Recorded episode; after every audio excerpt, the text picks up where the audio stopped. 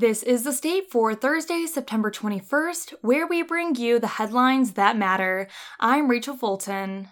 For our first headline of the day, focusing on student life, the MSU Black Students Alliance hosted a town hall to discuss public safety and policing on campus with Vice President for Public Safety and Chief of Police, Marlon Lynch.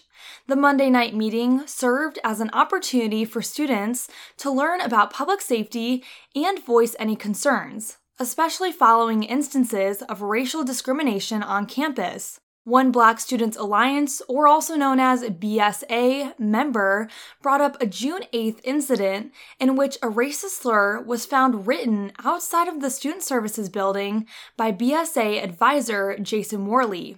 Lynch confirmed that the incident was reported to the MSU PD and that an investigation was conducted, but no one was charged. Lynch said that cameras will be installed at the Student Services building, and he's hoping by the end of the month.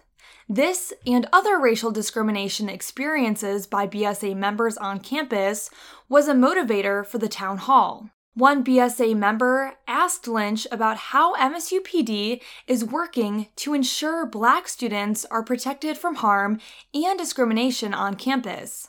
Lynch, who said he experienced racism when he was a student at MSU, responded by saying, Ensuring is a big word in that sentence there. I would say that steps are being taken. The department also hired its first social worker last year and has been partnering with offices across campus, Lynch said. In an interview after the meeting, Lynch said that a social worker is a good alternative to police when it comes to providing welfare checks to students. Lynch added that in some welfare check situations, the extent of the police's involvement should be limited to assessing the individual and then referring them to a particular office. Lynch stressed a role that organizations like BSA have in improving public safety for Black students. For our second headline, focusing on Michigan State football, Michigan State University's academic press has given up the rights to a controversial biography after a review of its accuracy and ethics.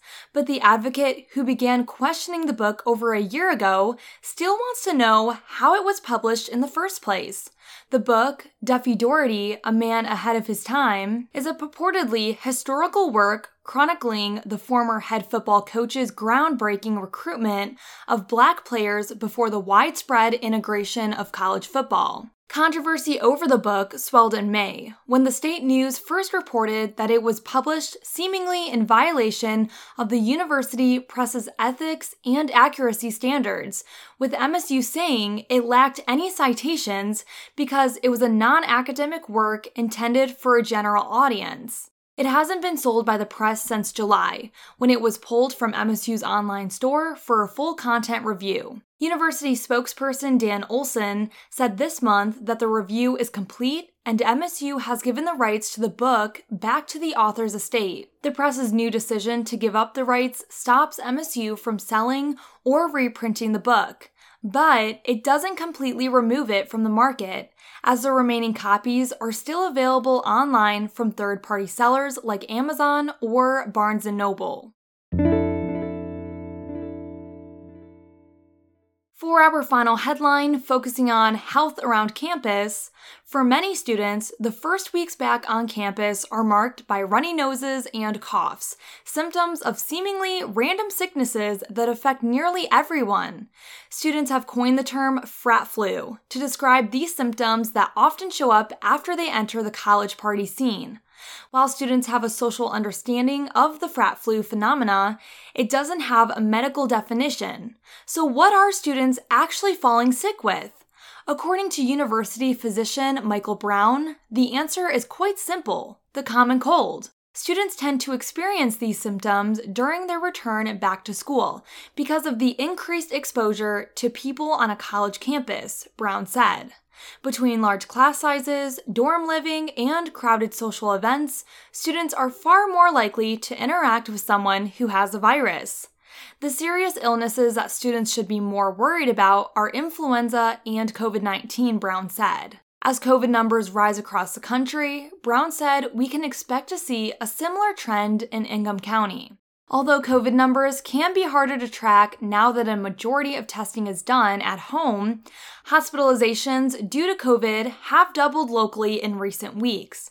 This suggests a relative peak in the virus, though it is much smaller than previously seen in the pandemic. Ingham County also participates in wastewater surveillance, which can be used to analyze COVID rates in the community. Brown said that he recommends students get the flu vaccine and the COVID vaccine to protect themselves and others. Before we end our episode, today's weather forecast is predicting more clouds and sun with a high of 81 and a low of 59. Thank you for joining us for the state produced by the State News and Impact 89 FM.